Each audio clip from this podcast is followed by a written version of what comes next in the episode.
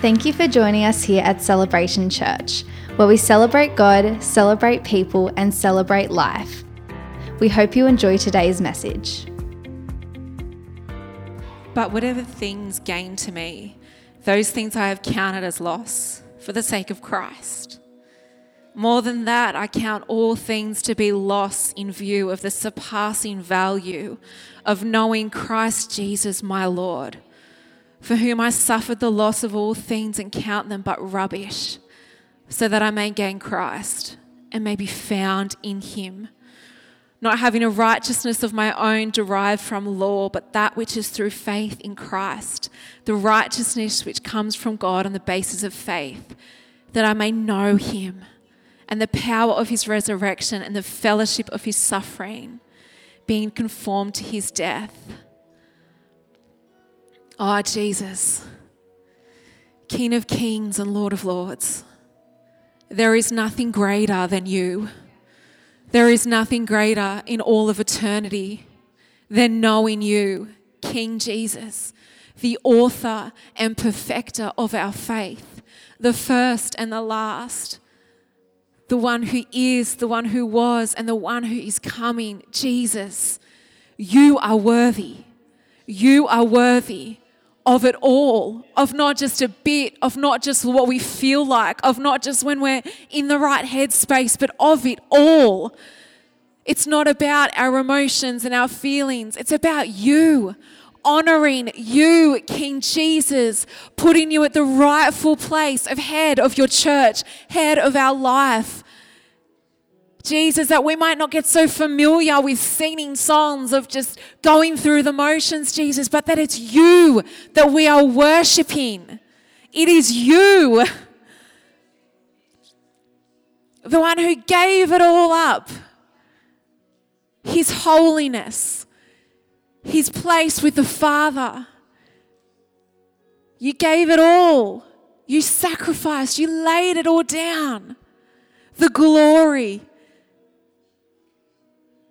for us, for this, for this moment, for these interactions, for this communion with you. It is not our right to stand in this building this morning, it is our privilege to know you. Paul said it in Philippians to know you. Everything else is rubbish. Every other opinion, every other thought process, everything is rubbish in comparison to knowing and deeply knowing you. So when we say, You are worthy of it all, you are worthy of it all. Holy Spirit, search our hearts. Find if there is any imperfection or impurity in us when we say those words Make it be our truth. Make it be our reality that, yes, in my life, Jesus, you are worthy of it all. Because everything else is of loss compared to you. To sit with you, to be in your presence, to hear your voice speak, to feel the kindness of your love.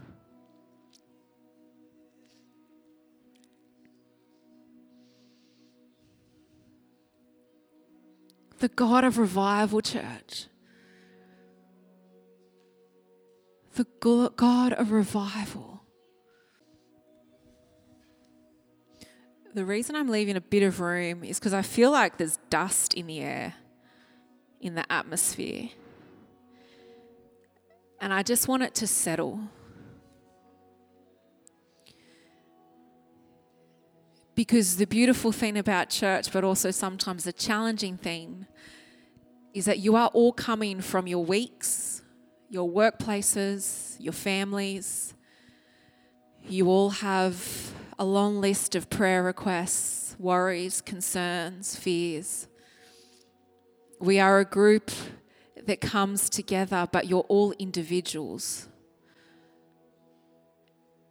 And I just feel like in some of us, in most of us, probably in this room, there's dust in the air. And I just want it to settle. Because when you come into this place, like I said before, He is the goal, He is the prize. He knows exactly where you're all at. But it's also our conscious decision to focus our attention on Him, to focus our affections on Him, to let the dust settle, to take in a deep breath and breathe out and let His peace, the peace that surpasses all understanding, the peace that doesn't have to make sense, His peace that says, I've got you, I know you, I hold you. As an individual, not just as corporate, but as an individual this morning. So take a breath, breathe in His presence and release whatever dust, whatever concern. There's some people that I'd like to pray for, if that's okay. Um, if you have any form of sickness in your body, if your body is not well, can you just raise your hand? Awesome. Keep your hand raised. I'm just going to pray. Thank you, Jesus. Thank you, God.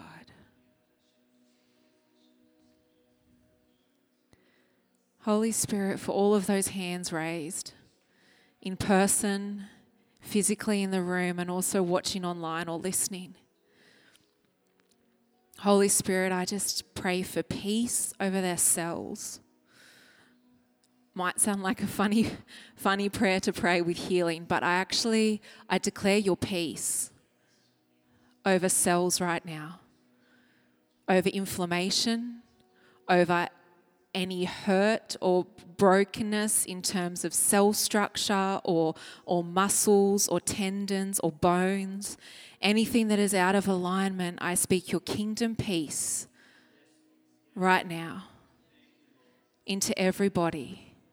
That your peace would come right now like a river from the throne and just wash over all of these hands that are held. That as your peace settles on hearts and bodies and fibers and neurons and electromagnetic signals that are going on inside people's body, Jesus, I just declare your kingdom peace, your kingdom structure, your kingdom alignment. Jesus, for people that have prayed for healing for years, and that this prayer can sometimes get tiresome and and even discouraging, God, I just I declare your peace over hearts. And I declare a miraculous washing over of them right now in your precious name. That even as they stand and sit there, they would feel their bodies, bodies settling. They would feel pain diminishing. Thank you, Jesus. Thank you, Jesus. Declare your peace. Thank you, God. Thank you, Jesus. I also want to pray for any um, parents that have teenagers. Ooh. if that is you and you're a parent that has teenagers, raise those hands to heaven, Jesus' name. And if you are around these people and you want to go and lay hands on them, please feel um, comfortable to do that. If you don't want anyone to come and touch you because you want space, that's fine too. But for the parents of teenagers, let's raise those hands in Jesus' name. Thank you, God. Thank you, Father. Father, I thank you for these incredible parents, God. I thank you that they have been given gifts of your children to steward and to lead. And Holy Spirit, I ask for these parents to be given an extra portion of your wisdom this morning in knowing how to raise, in knowing how to lead in a world that is, you know, driven by technology and everything else that their challenges are faced with. Holy Spirit, I ask that you give them your wisdom and I ask that you give them your kingdom strategy. Holy Spirit, where they are weary and where they are tired, God, that you would empower them, that you would give them strategies from your, from your Father's heart to them that you see their kids, that you see their teenagers, that you see their beautiful children, and your heart for them as a father, God. I pray right now that you would start to unlock your, your father's heart in them. Kingdom keys on how to parent, kingdom keys on the wisdom of how to lead them, the wisdom of how to love them, the wisdom of how to speak truth into them. And for the parents that have their hands raised in the room and also listening and watching online, Father, just for your refreshment just for your refreshment to rest on them. Being a parent is not easy. Being a parent of a teenager is not easy. But, Holy Spirit, I pray that you would encourage them, that you are with them, that they are not parenting alone, that you have gone before them. You are not letting them just do it by themselves, that you are holding their hands. Because as you parent your teenage kids, the Heavenly Father is parenting you in the same way, leading you, guiding you, loving you, ministering to you as you minister to them. So relax this morning in His Father's arms. Thank you, Jesus. Thank you for our incredible parents in Jesus' name. Thank you, Jesus. Awesome. Amen, amen, amen. Cool. Oh, you can find your seats if you want to. If you don't want to, that's okay as well. Amazing. I think it's okay that we take some time to pray, especially when I feel um, the prompting would be very disobedient if I didn't. Thank you. Thank you. Thank you. Um, good morning for those watching online. Hello. For those that are listening, hello. For those that are physically here, hello. Welcome, welcome. Um, my name is Charlie. Um, Charlotte as well is my actual name, but people call me Charlie. Um, and I'm excited to share with you this morning. Um, band, you're good. You can take a seat. Yeah, we'll get you up to end. But um, at the moment, we're all good.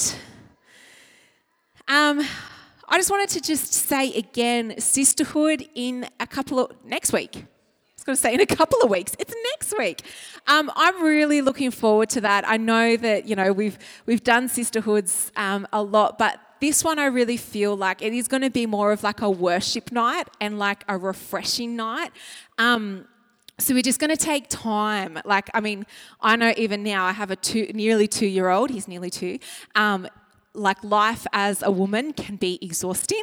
Um, so we just want to take that time as sisters to just come, rest in His presence, relax. Um, we'll have worship. There will be food after the service, um, and anyone is welcome from 16 years and up. Like I'm not precious about you know having you know, other churches here, like I want people, anyone, everyone to come, be refreshed. Um, if that's a space for you, come do that. Um, I'm really looking forward to that, which is going to be amazing.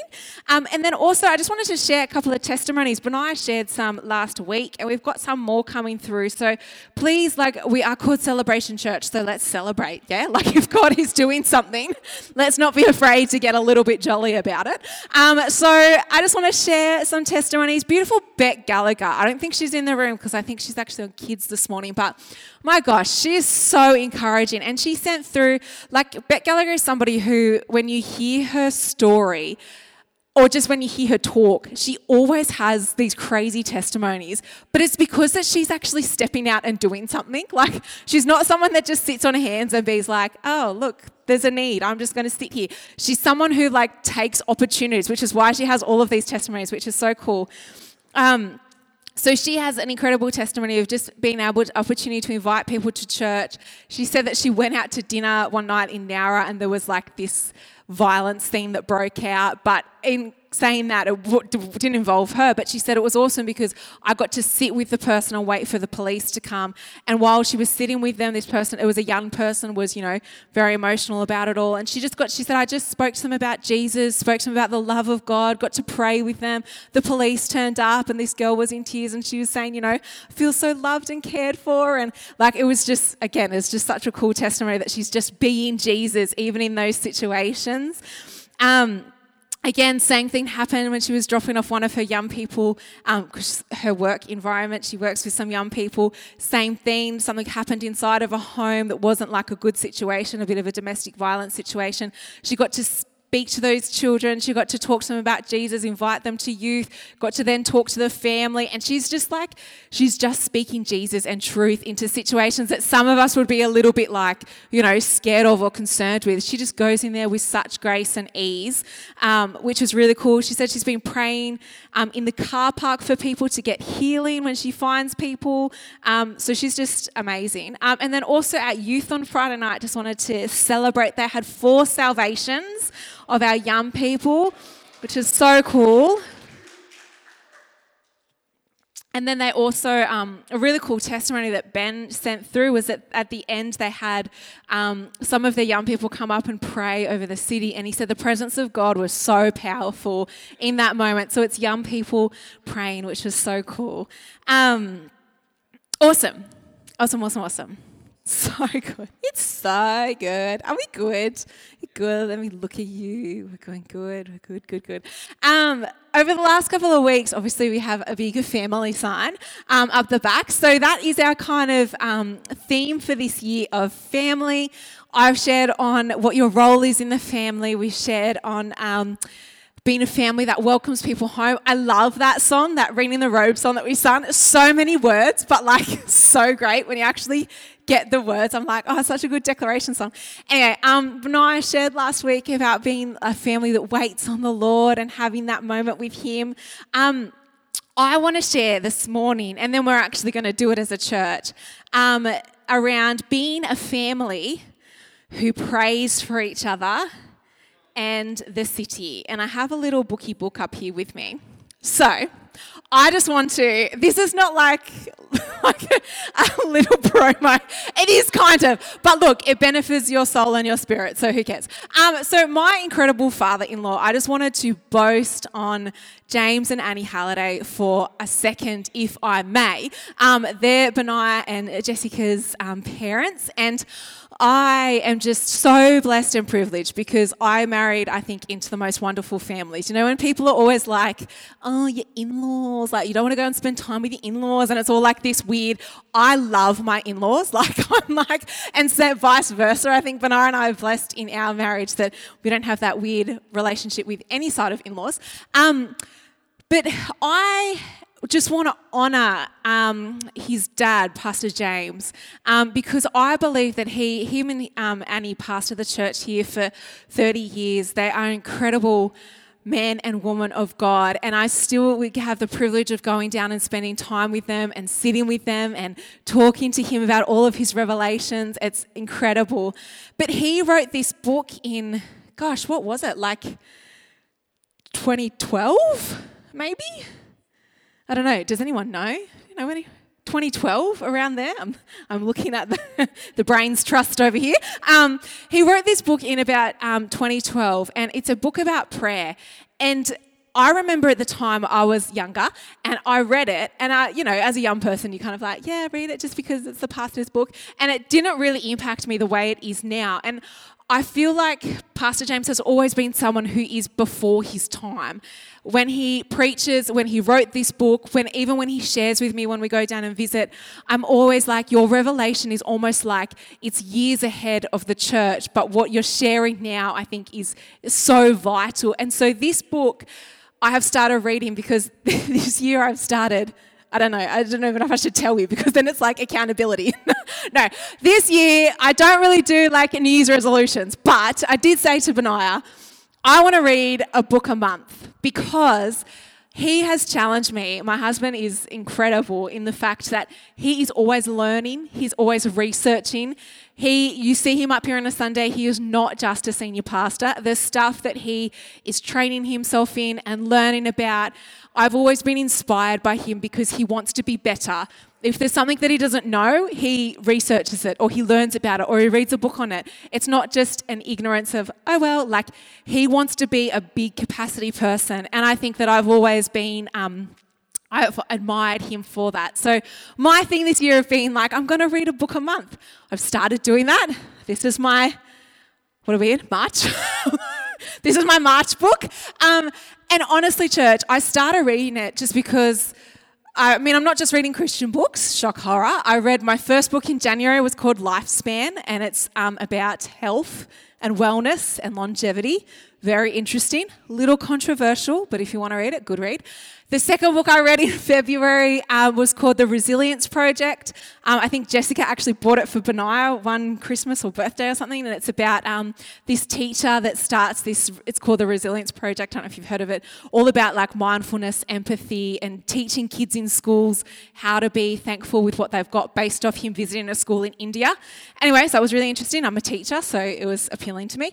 And then this book, I literally just pulled off the shelf because I thought I need a March book, and to be honest. can I be honest? this was like the second week of March. I was just like, oh no, I haven't started reading my book yet. This book looks pretty thin. anyway, anyway, what are we now? We're the 27th. I have a confession. I haven't finished the book yet, but I've got a couple of days, church. I've got a couple of days. Anyway, no, no, finished on the last like 12 chapters. No, I'm joking. I've read more than that.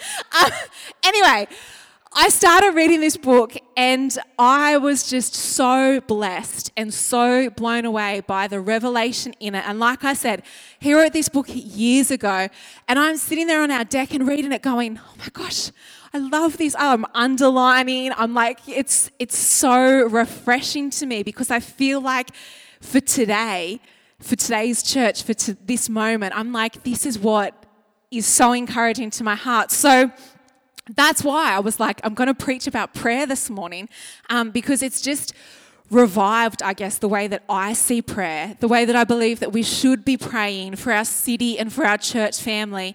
But um, also, if you do want a copy, um, I was texting James and Annie about it, and I was like, I love it so much. And Annie was like, We've got boxes of these books still that have not been like, like you know, that are just sitting in our house. So if you do want a copy, it's $15. Um, but come and speak to me. I would love to be able to bless you and put this in your hands as a resource for you to learn from. Um, it's fantastic. So, anyway, a family who prays for each other and for its city. So, really basically, and I know that as a church family, you've all probably, you know, gone, oh yeah, prayer, like our Father in heaven, hallowed be your name. Um, it's so much more than that. And I think that as a church family, when we start to understand the um, the beautiful, intimate moments of prayer and what that can accomplish, I think is amazing. So, prayer is simply communion with God. It's a dialogue, not a monologue. But we are very good at our monologues. We often come to God with our long lists, our list of wants, our list of needs, often our prayer life will look at we're driving in the car and we're just whinging. I do this all the time. My prayer life is whinging to God about stuff, expressing my feelings. Then I get out of the car and I go about my day. Um, but how often we pray and what we pray about says a lot about us and it says a lot about our walk with God. Um, so James 5 verse 16 says, "Confess and acknowledge how you have been how you have offended one another, then pray for one another to be instantly healed, for tremendous power is released through the passionate, heartfelt prayer of a godly believer. Yeah, that's that like in itself is like quite an intense verse. It's the Passion translation. Confess and acknowledge how you have offended one another. I think we're really good at doing that, actually. I think we're very good at sometimes voicing our hurts. But the next bit, then pray for one another and be instantly healed. Do we stop and do that moment as a church family, that reconciliation moment of, you might have hurt me, but let's reconcile and let's actually pray about that? For tremendous power is released through passionate, heartfelt prayer of a godly believer. All right, prayer shouldn't only be your SES call. So, oh, come on. Our wonderful SES volunteers. Is any one of you a SES volunteer in the house? No? Okay, that's okay. Not like shaming or anything, I was just wondering. Um, the SES does an incredible job. Yeah, they are there. They are volunteers. There's a lady at my school that does. Um, she actually, she's a little bit older now, so she runs like the command center of our Shoalhaven area of the SES. Sends people out. And I was talking to her recently with the floods, and they do such incredible work. They're there if you get stuck in floodwaters. They're there to mend your roof. They're there to pull trees off your. Like they are volunteers that are there in our worst natural disaster situations. But how many of you call the SES when it's a nice sunny day? When it's like even today? How many of you have been like, oh, hi, SES, just giving you a call to check in? We only call them when we're in need, yeah? We only give them a call when there's a disaster and something has happened and we need helping. And I think sometimes we do this with God. We use Him as an SES volunteer. And when stuff is bad, when stuff is overwhelming, when you're fearful, when something's going on in your world, when you need a breakthrough, you go to Him. And that's not a bad thing. I'm not saying that. Look, the first point, it shouldn't only be your SES call because there is so much more inside of a prayer life with God, inside of those intimate moments with Him, that if we're only ever going to Him with our needs, if we're only ever going to Him when we're in danger, when we're in trouble, we miss out on that deepening, intimate, quiet place with Him where you actually get to restore your relationship and get His worldview and His perspective. So it's not bad for a season. I'm not saying it, but this quote from Bill Johnson is really good. It says a lot of prayer is actually an expression of unbelief. If you are only ever going to God and talking to Him and communicating with Him when you are in need, it actually is a revelation sometimes of your unbelief. It's a revelation of your not trusting, it's a revelation of your fear. It's a revelation of things out of my control and out of my hands. I'm going to go to God. And how often do we even hear people in our community, people that don't even have a walk with God, when something goes horribly wrong, they start to pray.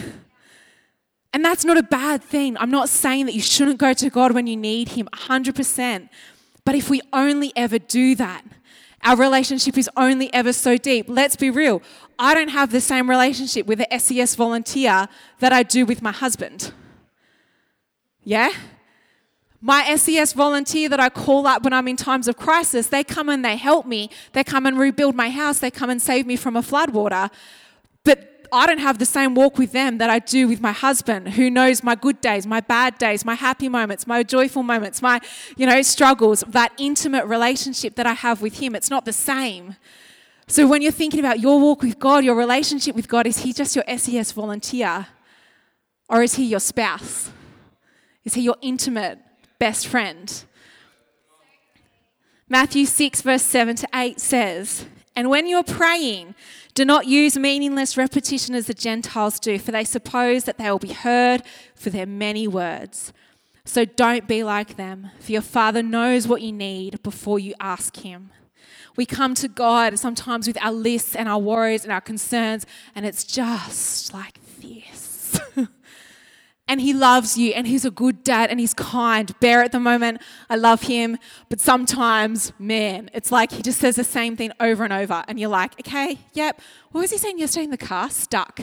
He had something stuck on his finger. He's like he was eating a cracker and like the crumbs got stuck on his finger. And he was in the back seat literally going, stuck, stuck, stuck, stuck, stuck. And I go, yeah, I can see. Yeah, it's stuck. It's okay. Dust it off. Stuck, stuck, stuck. Yeah, okay, that's fine. Just dust hand. Stuck, stuck, mama, stuck, stuck. And it was just this constant. And I was like, oh man, kid, like I get that it's stuck, like, but I think sometimes, and I love him, so obviously I'm not going to be like but at the same time inside I'm like. Um, but, no, but I think sometimes like that's what God's like with us, where this constant stuck, stuck, stuck, stuck, daddy, stuck, stuck. And he's like, okay, I see it, I acknowledge it, I get it. That's what I was doing with Bear. Yeah, yeah, I can hear you, I can see that. But inside you're like, Ugh. but if Bear only ever said to me, stuck, mummy, stuck, stuck, I'd be like, gosh, our relationship is not any deeper, any more intimate, any more. It's just this little bird, this little. Pastor James and Annie have magpies that they feed down at their house, and they've got a baby bird, and they call it Bear because it's constantly like, and I'm like, that's so true. At the moment, that's what that's what Bear's like. Just anyway, we don't want to be that with God. We don't want to be this verse where it's just it's meaningless words. It's over and over and over because you know what? He gets it. Before you even ask, he knows. You don't have to say stuck, stuck, stuck, mummy, daddy 500 times. He sees it and he goes, I know. Prayer should not be just our SES call. We need to pray his will. I sometimes, not to like be like, if you've sent this to me, don't worry. But when people send you those messages and it's like, love you, praying for you. Sometimes I'm like, what are you praying? Because sometimes it's just such a flippant, oh, I'm here for you, I'm praying for you. What does that mean? What are you praying? Like, are you just praying based off a reaction to what you think is going on in my world? Or are you praying the will of God for my life? If you're praying the will of God for my life, bring it on. If you're praying just a reaction prayer of, ah, oh, praying for you. Not that it's still not powerful, but I want someone who prays the will of God over my life. And I believe that this is what we should be doing. In 1 John 4, verse 14 and 15, it says, This is the confidence which we have before Him, that if we ask anything, little pause, according to His will, He hears us. And if we know that He hears us in whatever we ask, we know that we will have the request which we have asked Him from. So many Christians use this verse to be like, oh, if we ask Him for anything, Jesus, Lamborghini, Ferrari. Like, no, no, no. If you ask anything according to His will, He hears you. There is something in that church that we have to be so good at when we're being a family, when we're praying for our church family, but when we're praying for our city, that we're not praying reaction prayers. We're not praying just based on that person hasn't been to church for five weeks. I'm going to pray for them. Jesus, just bring conviction into their hearts. Like, that's a reaction prayer, yeah? When you see somebody and their marriage might be going through, oh, do you know what? I'm praying for you heal. Like you are praying reaction prayers. You're praying reaction based off what you're seeing in the moment. There is a deeper level, church, that when we are a church family that has each other's back, that when we send those texts that says, I'm praying for you, I know that person is sitting with God. They are not just running to Him for the SOS, the SES moments. They're intimately sitting with Him and knowing His heart. And when they say they're praying for me, baby, I better watch out because the will of God is coming my way. When you pray for the people inside of this room, when you pray for our city, are you praying based out of a reaction? Are you praying just based out of the need, based out of the situation? Or do you sit with the Holy Spirit and you go, I want to pray according to your will? What is your will for their heart, God? What is your will for that, that person? What is your will for that family? What is your will for our city, our schools? What is your will for our church? What is your will for our pastors and leaders? Am I sitting and getting his heart, his agenda, his motive on things? That is what we need to be doing. But you need to spend time with him to know his will. I guarantee, again, I know it's an easy um, comparison, but with Benaiah, there is no one in this room that knows him like I do. Guarantee. Guarantee. That's a good thing. He's my husband. For those of you that are new, you're like, who is this guy? No, that's a good thing. Um, because I sit with him, because I see him on his good days and I see him on his bad days, because I hear him when he's in his joyful moments and I hear him through his tears. I spend time with him so I know what he wants with his life. I know what his hopes and his dreams are. I don't know his will. I don't know, you know, the will of Benaiah, like I would know the will of Troy or, or the will of Ryan. Sorry, I don't spend as much time with these wonderful men as I do with my husband. You need to spend time with God to know His will. You can't know His will just from a Sunday. You can't know His will just from a sermon. You can't know His will just from your SES quick phone calls. I'm in a dramatic moment. Jesus, I need you. I need your help. You need to sit with Him. You need to go into that secret place, that tabernacle with Him. Shut off the world. And it's a conscious decision. It's actually, you have to lose something from the world, whether it's TV time, whether it's social media time, whether it's going out for dinner with your friends. It's going to cost you something to say, let me put that aside. Let me go into the secret place with Him. Let me shut the doors and let me sit. Let me hear His heart. Let me stop for a second. Let me slow down and intimately engage with Him in that moment of, what is your will? Father God, what's your heart? When you see our city the way that it is, when you hear about the domestic violence cases, when you see the hurt and the brokenness that's going on, how do you respond, Father God? Because I don't want to just turn on my TV and pray reaction prayers just based off what I'm seeing. What's his heart? What's the Father's heart when it comes to the situations that are going on in our world at the moment? When it comes to church leaders that are stepping out of leadership, when there's so much hate going on, what does God say about that situation? What does God say about the situation going on in Europe with Russia and Ukraine? What does He say? What's His heart? What's His will? Do you know? Or are you just getting fed information from the news? You're just getting fed information from conversations, from social media? Have you sat down with God and asked Him, What do you think about this? Do it. I encourage you, do it. Because He is always willing. He's always willing to communicate with us more than what we realize and more than sometimes what we give Him credit for. This is a quote from this prayer book from Pastor James.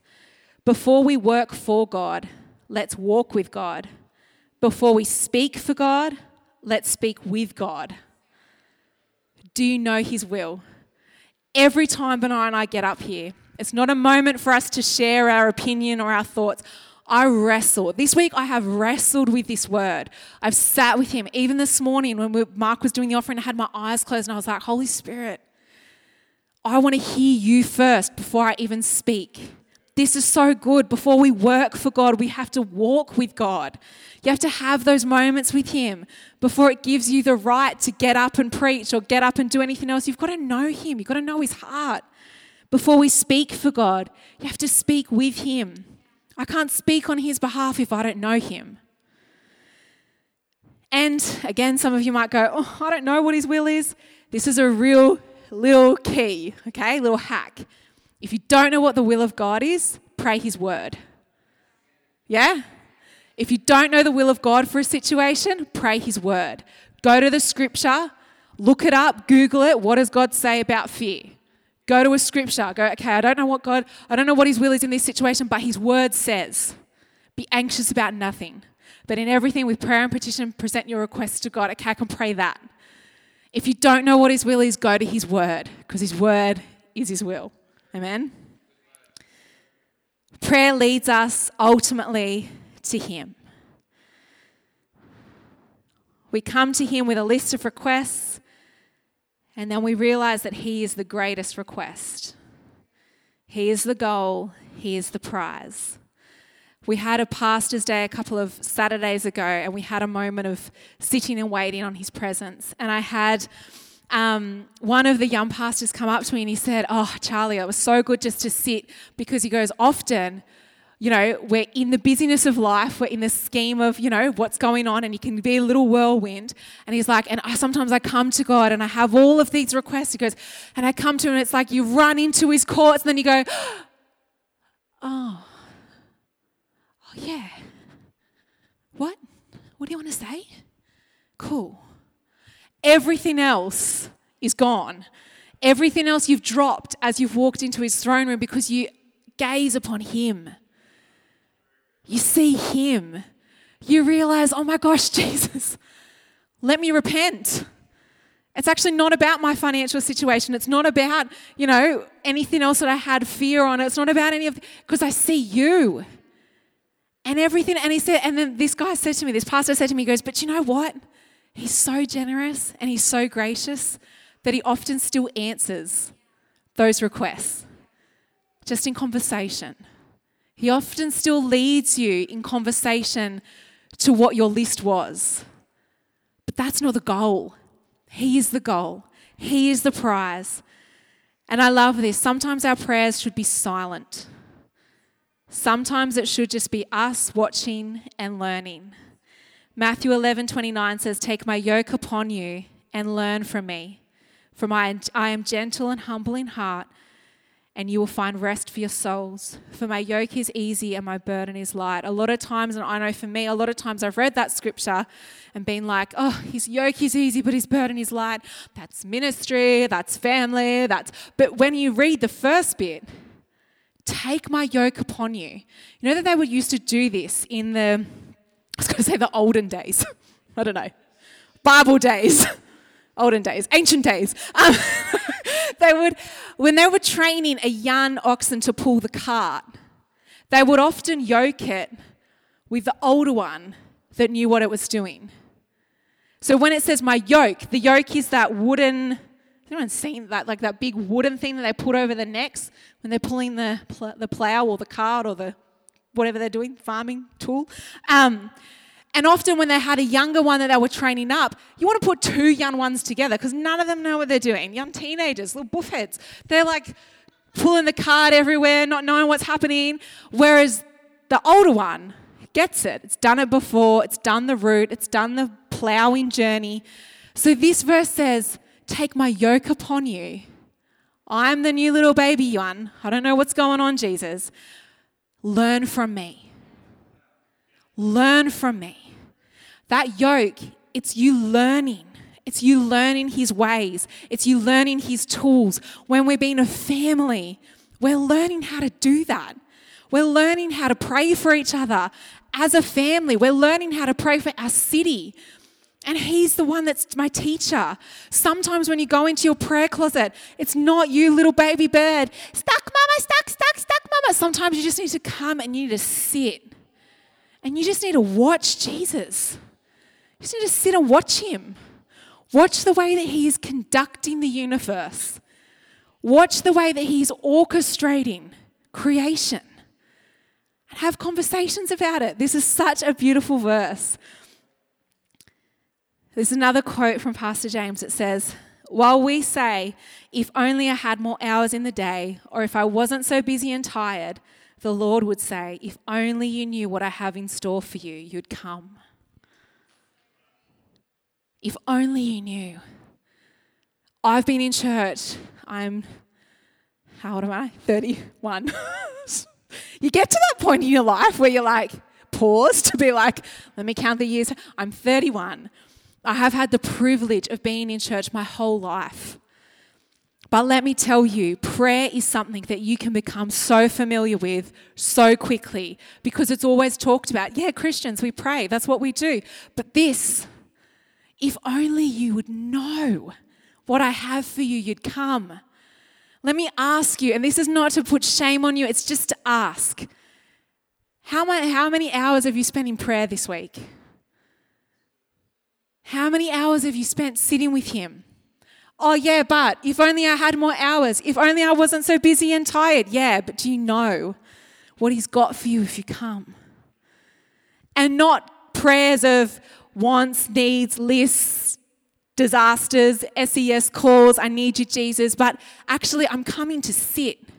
I'm coming to sit at your feet. I'm coming to learn from you. I'm coming to learn your ways. I'm coming to sit and receive you because you are the goal, you are the prize. And I read that beautiful Philippians 3. I won't read it again. Philippians 3, verse 7 to 10, if you're taking notes, when Paul says, Everything is of loss, everything is rubbish your goal, church, is to know Him. And when you pray and when you sit with Him, that is where you get to know Him more deeply. Not coming to Him to ask something or get something, but coming to Him because He is the prize. To observe Him, watch Him, and communicate with Him because of who He is. Again, this is another quote from this book from Pastor James. It says, We are sitting with Jesus watching him run the universe and engaging in conversation that arise from this experience. That is what your prayer life should be. Sitting with Jesus, watch him run the universe, and ask him questions. Jesus, what do you think about that person in church? What do you think about their situation? What do you think about, okay, let me get your heart, engaging in conversations around this, engaging, engaging actually your prayer life being directed by his presence, being directed by his will. That is powerful and effective. That verse that we read to begin with that the prayers of a righteous person is powerful and effective. It's powerful and effective when you sit with Him and when you know what you're praying, when He's directing you, where you're learning from Him, where you're learning your ways. You know what? Maybe God's not offended at that person. Maybe God's not concerned with that situation. Maybe God's relaxed. Maybe God's like, look, I've got it all under control. That was supposed to happen because this and this and this is going to happen. And you go, oh, okay, cool. I can relax in you, I can rest in you. This is one last very long quote from this book, but it is so beautiful. It is so beautiful. Let me read it to you. Our prayer approach can be confident, but not flippant. We should approach with faith, but not foolishness. For as we get to know God, we find Him magnificent and awesome, unlike any other being we know or have ever known. Truly, He is set apart, and we should treat Him as He is. The very revelation of who He is transforms our prayer life. His being fills our ability to know Him and transcend, transcends our ability to understand Him. Yet at the same time, Jesus instructs us to know Him as our Father. What an incredible balance. What a challenge to enter into His amazing presence and to dialogue with Him in prayer. It is in this private place, the place of true intimacy, where we really get to know Him he is calling us there today. And as we respond, the reward will be to know Him. How beautiful. Is that up there? Yes. If we are a family that prays for each other, but prays for each other as a family and as a city from that place, my gosh, what an incredible family of support, of love, of accuracy, of kingdom. You're not praying just that flippant, I'm praying for you. Yeah, oh, I heard, you, heard you're struggling this week, praying for you. What are you praying for? What has God told you? What has He told you in the secret place when you've sat with Him? What is His will for this situation? Don't just flippantly pray for people of blessing. Yes, I'm, that prayer is always powerful, but I think we can get deeper and we can get better and we can get more accurate with where God is taking us. I want to be a family that when someone is going through something in our church, when our city is facing a crisis, where stuff is going on in our world, it's not just a flippant reaction prayer, but I get his heart, I get his will, and I get his intention for it so that I can pray so accurately into that. There is so much more when it comes to prayer, and I just want to encourage us around that. My gosh we need to get a little bit more focused, maybe, in the way that we approach this. So, can I welcome up the band again? I mean, let's welcome up the band. That's such like a. No, the band can come up. And we're just going to take a couple of minutes to do this. And I'm not talking about like, you know, I don't know, open mic prayers let's just take a moment just to sit with Him. And I want you to ask Him about your situation. Ask Him about our family, our church family. Maybe ask Him about some sons and daughters that aren't here. Ask Him about our city. Sit with Him in that intimate place. Allow yourself to get into that moment with Him and ask what His heart is. Ask what His will is. And then pray that back to Him. Or maybe some of you just need to sit and listen and watch. Maybe you need to put that yoke on and say, Jesus, teach me. Let me learn from you. Let me learn your ways. As you're conducting the universe, as you are making things grow and everyone's breathing and bodies are forming, like, let me learn from you. Let me learn your ways. Let me learn how you handle when somebody speaks against you. Let me learn how you, you know, do you get offended? When people write these big posts about the church and about, like, what do you think about that? How does your heart react to that? What makes you angry, God? What makes you happy? What makes you sad? Learn from Him. Let's have a little moment to do that. So, Father God, prayer is your idea. Communion with your people is your idea. That dialogue, that beautiful, intimate moment of us sitting at your feet and learning you. That's your plan, it's your idea. So we just want to take a moment as a church, as, as individuals, to sit with you. I pray, Holy Spirit, for people that are, are facing real tragic things in their life right now, really hard circumstances. I ask that you would speak your will into that, that as they sit with you, that they would get your heart on that. For some of us, we just need to sit and learn from you, learn your ways, learn the way that you operate. But we make a conscious decision right now to shut off our mind from the world, shut off our mind from the noise, the dust, the opinion, and to sacrifice a moment to come and sit at your feet and to hear you speak. And as you do, God, we just want to talk with you. We want to pray to you. We want to communicate with you. So I thank you, Jesus. We just take that moment. Thank you, Father.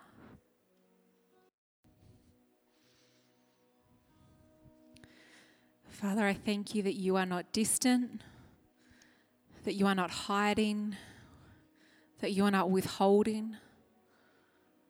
Father, I thank you that when we come and we sit at your feet, we come to learn your heart and your will, that you are always so generous and so kind.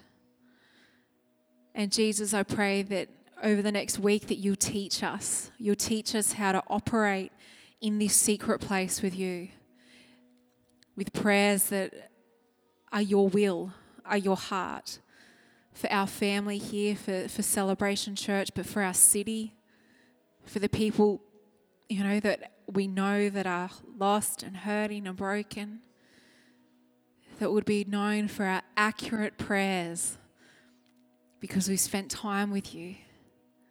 And then ultimately, God, that we would just be so drawn into that intimate moment with you where even if we come with a list, that what we get, what we get in response to that is you. And that's so much more worth anything more than we could ever hope, dream, or imagine. You are it. You are the goal. We love you, God. We love that you're so kind and you're so generous with us and you're so forgiving and, and gentle as well, even when we, we get it wrong, even when we be that squawking little toddler. You're so understanding and your heart is for us. So we thank you for that. Thank you, Jesus. Awesome. If you do want prayer, if you do want someone to stand with you, if you do want someone to come and lay hands on you, we'll leave the room open. We'll leave this moment still happening. Um, because sometimes it's okay. Sometimes that's what a family is. Sometimes we need each other. We need to stand with each other through things. Um, so if you need that, feel free to come down. One of our team will come and pray with you. But I hope that that blessed you, and I hope that even in that couple of minutes that you've heard some answers, or that you've learnt something from Him, that He's shown you something about Him. Um, we love you, church. Have a blessed week. But yeah, if you need any any other support, we're here for you. So we love you. Cafe's open. Uh, we'll see you next week, Sisterhood, and then Band of Brothers the following week. Awesome. Love you, church.